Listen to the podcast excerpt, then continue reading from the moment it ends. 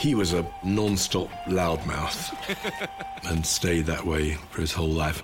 With the release of Pink Floyd The Later Years, a massive new box set from one of the greatest bands the world has ever seen, comes your chance to hear the real story of this legendary time in a whole new light. I'm David Gilmour, and welcome to The Lost Art of Conversation, a Pink Floyd podcast. Throughout this series, we'll delve into four key elements of Pink Floyd's creative output from 1987 to today. He was the sort of guiding force behind most of our artwork. He was brilliant. The Lost Art of Conversation, a Pink Floyd podcast. I drew a picture myself of a bed which was empty. And I said to Storm, I'm thinking something about, you know, this, this line from a song, The Vision of an Empty Bed. And he said, How about we have 500 empty beds? This is episode three The Artwork.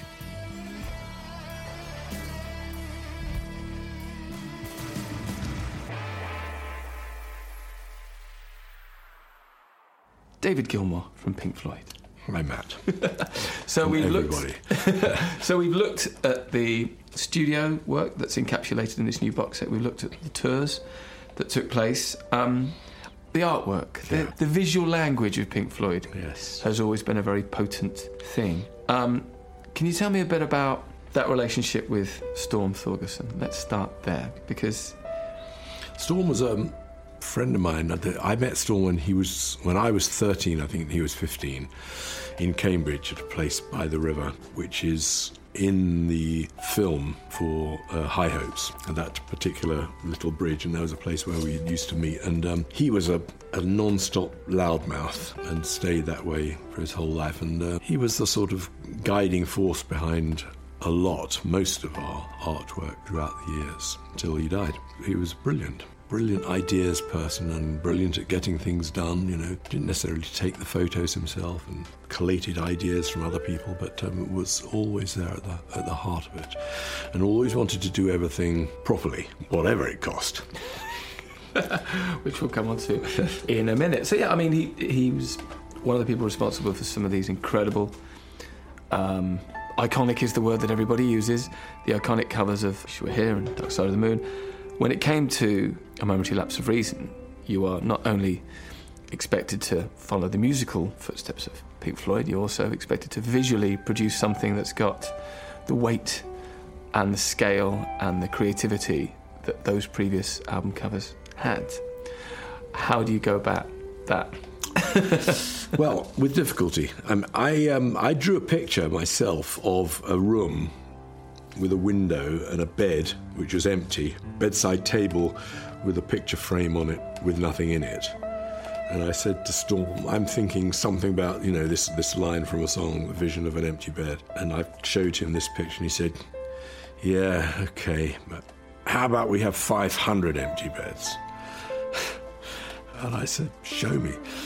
So they got down there to Saunton Sands and put all those beds up and took that picture, and which took a, a massive amount of work and time and hundreds of people having to move them all and then rush them all away again as the tide came in and then rush them all back again and, and do it again. There's some footage of, of the day that was shot that's included in the box set. You Yeah. can sort of see them unloading and packing. These are like, they're not, I don't know, stage beds. They're big metal frame beds, 600, Yeah, they're sort of hospital beds, yeah. That's the standard sort of style of old hospital beds.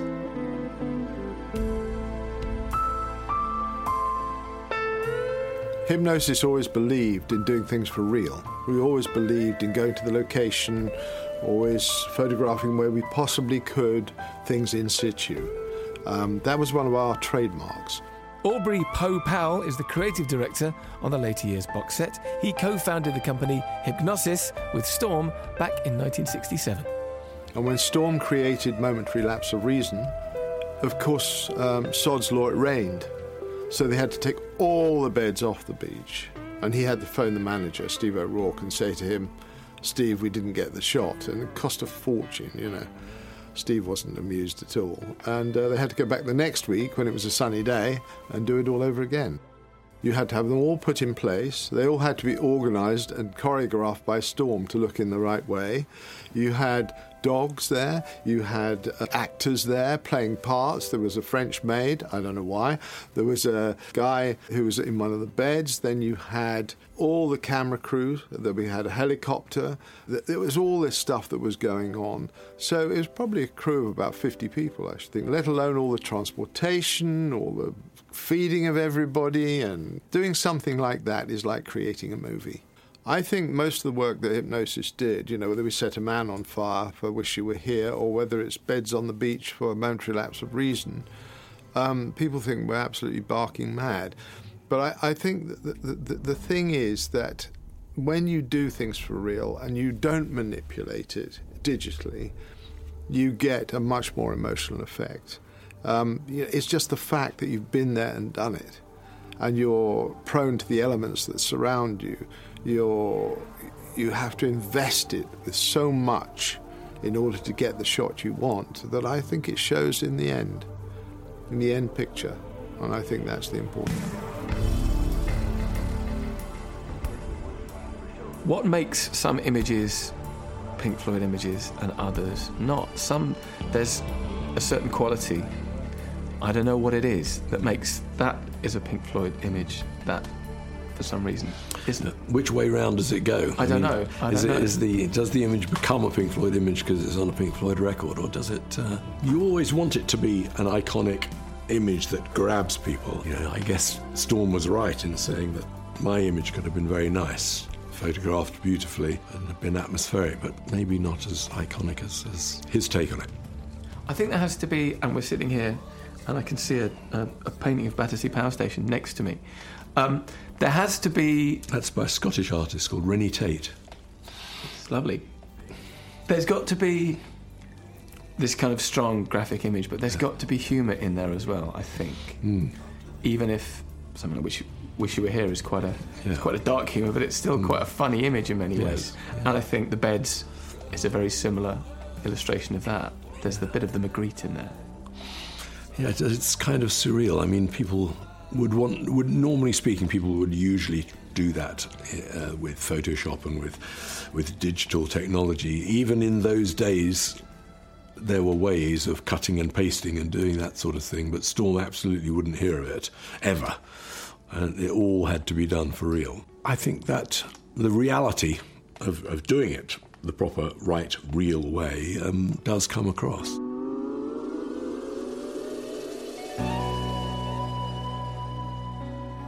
Division Bell is two large statues, like Easter Island. And Storm got the original idea from the Easter Island statues. They were always very close to our hearts in Hipgnosis. We'd actually done an album cover for a band called Styx, which was a series of women at a cocktail party who were on Easter Island with Easter Island figures behind. So it was always in our consciousness somewhere. And when Storm decided to do, do Division Bell, he kind of felt that this Easter Island imagery of two of those figures talking to each other was the way to go. You know, if you listen to the tracks on Division Bell, things like Keep Talking and all that sort of thing, you know, it, it's all about communication or the lack of communication between people. So these two figures talking together was very symbolic. And first of all, they made the images out of cardboard you know, huge cardboard images that they put together just to see if it would work. He then got a guy called Keith Breeden to come in, who was a, a bona fide uh, designer in the theatre and film world, to actually draw them up and create them, and to build these extraordinary statues, which are which are, are the size you see them. They're enormous although they're made out of polystyrene and they're made out of wood and stuff like that. They're not actually made out of metal and stone. But the brief was to make them look like that. Storm then took them to an old disused airport uh, called Witchford, which was just outside the Isle of Ely, outside, the, and it's Ely Cathedral in the background, which interestingly enough is where I went to school. So there's a huge emotional content there for me. And then proceeded to photograph and to film it in situ. I have to say, I always take my hat off to Pink Floyd because they're so trusting and so gracious to allow us to do imagery and create uh, everlasting pictures that are phenomenally expensive to do, are extraordinarily difficult to do. And I think where most rock and roll groups would have thrown up their hands and said, "Oh, just put a picture of us on the front," but they don't want that. And it's just such a joy to work with people who actually say, "Yeah, go away and do that." Okay.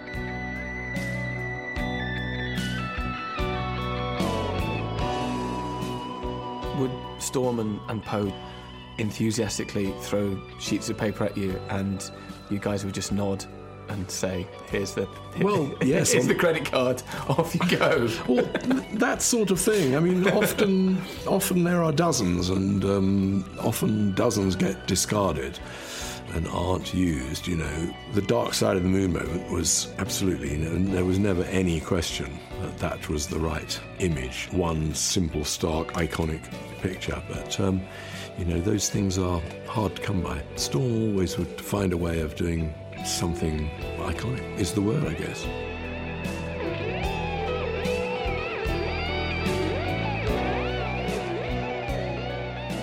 What was he like to work with on projects? Which I think is probably quite a simple question with a very complex answer. Um, well, luckily, I wasn't around when he was doing the, you know, nuts and bolts of this thing, and there are too numerous to mention people who will he was a tyrant. But there are also people who would say he was a tyrant, but they loved to work for him because he would get the job done, and however many tears had been wept by however many people in, in the process, the result was worth it.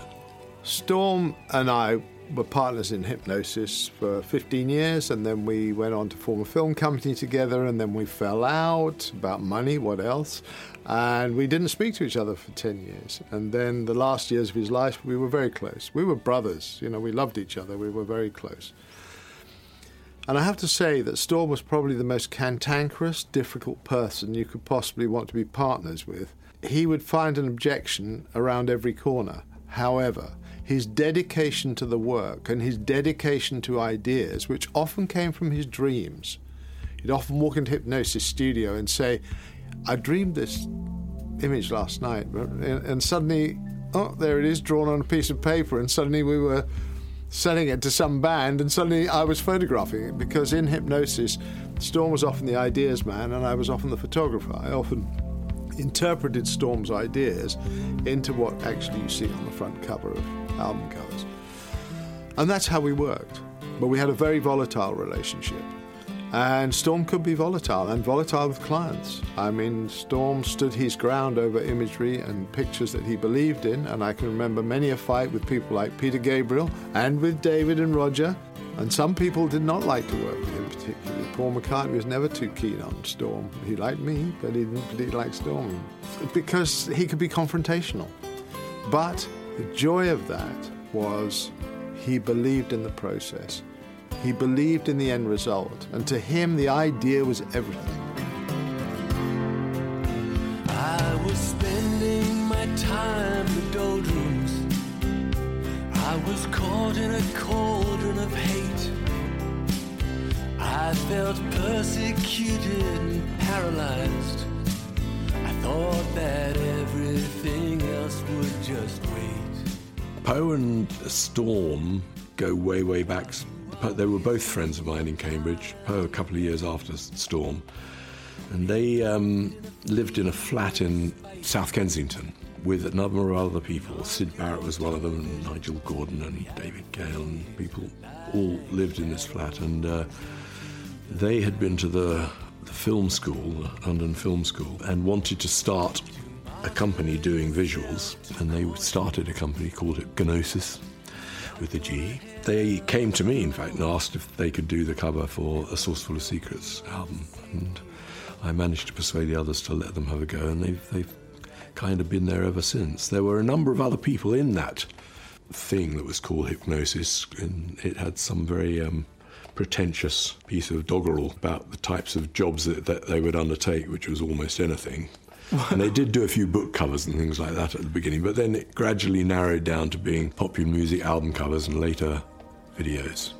So we, we go back with both those guys way over 50 years.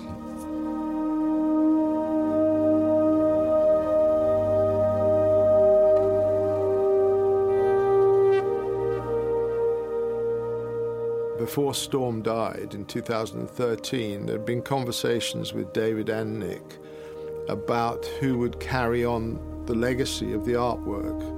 And my name was put forward by Storm, and we talked about it openly before he died. That he said, "I want you to, to, to carry on the tradition."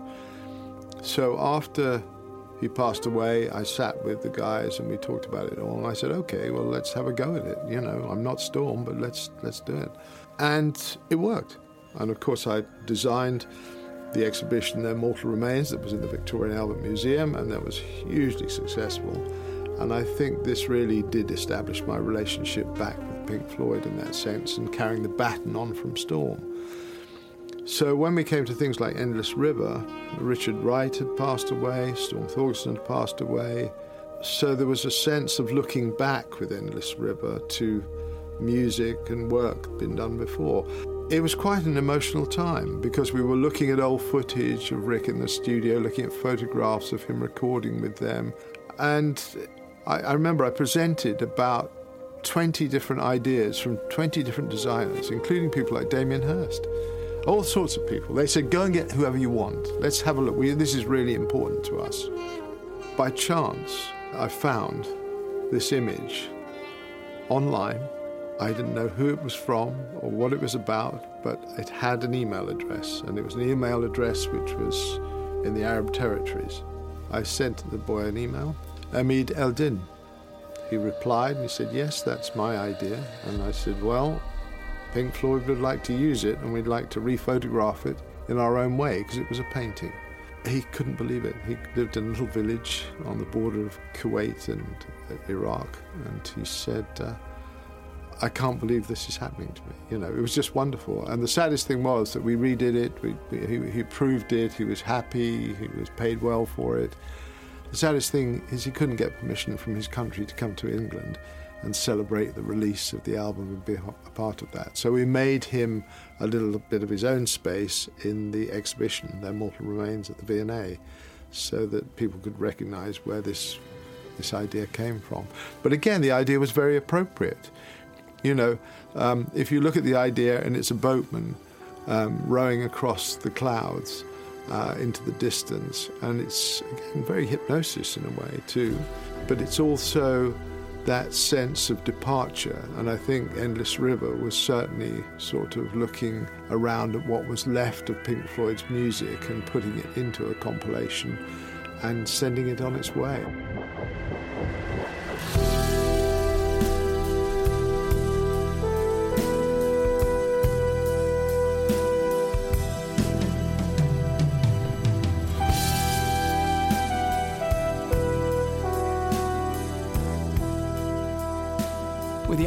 For The Endless River joining the esteemed catalogue of iconic Pink Floyd images. Po's most recent challenge has been to create an image for the later years box set. I decided consciously that this album cover should be, without any question, what I call down the Hipgnosis vein of album covers. That's surrealism, otherworldliness. So rather than design things all myself, I looked around to find people that I thought would be suitable, and I chose a guy called Michael Johnson. And I was very impressed with his studio's work and portfolio, so I suggested that he come up with some ideas. The front cover is, comprises of six different images. It's, it's a compilation of pictures put together. It's still all shot for real, but now we compose things digitally. You know, if I could have composed things digitally 50 years ago, I would have done, but it didn't exist. And thank God for modern technology because it makes our lives a lot easier. So when you look at the picture, you see the twisted lampposts. That's one composition. And they're all separate. The landscape is shot in California in Joshua Tree, and that's the foreground. The background landscape is shot further away in the Mojave Desert. The sky is a different composition altogether. We decided to shoot different skies and choose the best one. And if the girl is shot in Richmond Park in London. the actual road, again, is shot in Joshua Tree, but is not in the same location as the foreground. So all of these elements I put together. And I had Michael Johnson work with a CGI company in order to create that exactly the way that I wanted it and in the tones and the colors that I wanted. Um, and as you see, it's a sort of very uh, sunset, very moody, almost Martian kind of landscape. Again, to give this slight sci fi feeling to it. The idea actually comes from a sort of, uh, you know, I don't want to be too deep thinking about this, but there's definitely a logic behind it.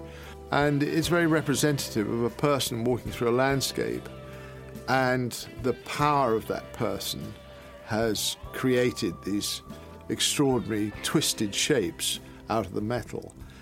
And I'm trying to express something about Pink Floyd, the power of Pink Floyd, over these last few years. The power still goes on, they still go on, they still transform people's thoughts about Pink Floyd.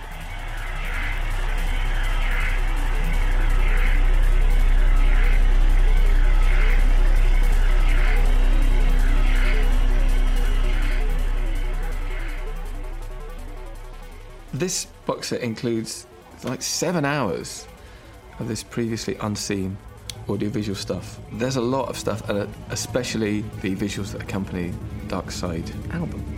Because it was constantly evolving, wasn't it, as you sort of brought it back? What can you tell me about going back and revisiting those films? Because there's a lot of know, certain imagery, images of certain dictators or political figures, kind of, it gets updated. Yeah. For each. Yeah, look. some of the films are updated um, for all sorts of things. For, for Dark Side of the Moon, particularly, some of them have been updated two or three times. The, the very first original ones were done, some of them by Arthur Max, who was our lighting man back in the early 70s, um, and uh, by Peter Medak, who was um, a well known film director of The Ruling Class, amongst other films. They were constantly updated, but I mean, Ian Eames' time film has always remained there. Storm managed to do a couple of new films without me noticing at vast expense for one or two things on the Division Bell tour and for the Dark Side things. There was an On the Run one, which was all sperm whizzing around, and we'd got the great On the Run footage. And then we did another one for On the Run, which is even better. What else was there? I can't even remember what some of these things were, but there were some crazed ideas by Storm were filmed and, and never used. Uh, the airship is 196 feet long, 67 feet high from the, from the ground to the top of the fin, and weighs about 7,000 pounds without the helium. Just now, it weighs about 40 kilos. Let's talk about airships. Not a promotional tool. Not a promotional tool many bands utilise. Some, some bright idea by someone I was looking. an airship. I was looking at the I did have a little ride in it. It was fun. Yeah, so, so, so tell me this this this was a, a advanced promotional vehicle that was flown across America ahead Yeah. of the Yeah, Division Bell yeah, dates. yeah. It was. you know, all sorts of people in record companies and management companies and promoters come up with all sorts of ideas, and um, that was one. Baffling, really, but uh, you know. I am authorized to read this message. You have spotted the Pink Floyd airship. Do not be alarmed. Pink Floyd have sent their airship to North America to deliver a message. The Pink Floyd airship is headed towards a destination where all will be explained upon arrival. Pink Floyd will communicate.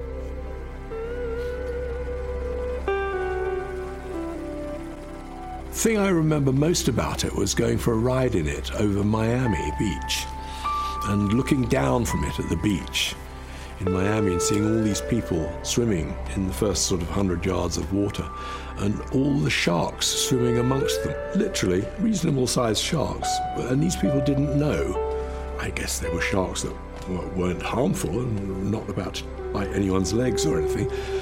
But um, if the people who were swimming could see what I could see from, you know, a couple of hundred feet above, they'd have been out that water like a shot.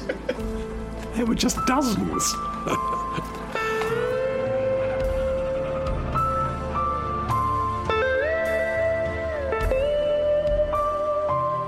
You've been listening to The Lost Art of Conversation, a Pink Floyd podcast. Coming up in episode four, we pick out some of the many gems in the later years box set, including one famous gig which took over a whole city. There's a, a floating barge platform in Norway that is 150 yards long and 100 yards wide, and we can tow it from Norway to Venice. That's through the North Sea, down the Channel, across the Bay of Biscay, through the Straits of Gibraltar, down past all of Spain, France, and Italy, and up the other side of Italy. And that is what happened.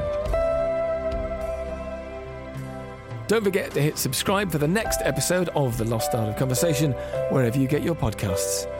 And for more information on the new Pink Floyd The Later Years box set, to pre order, order, or find out more what's inside this epic release, go to pinkfloyd.com now.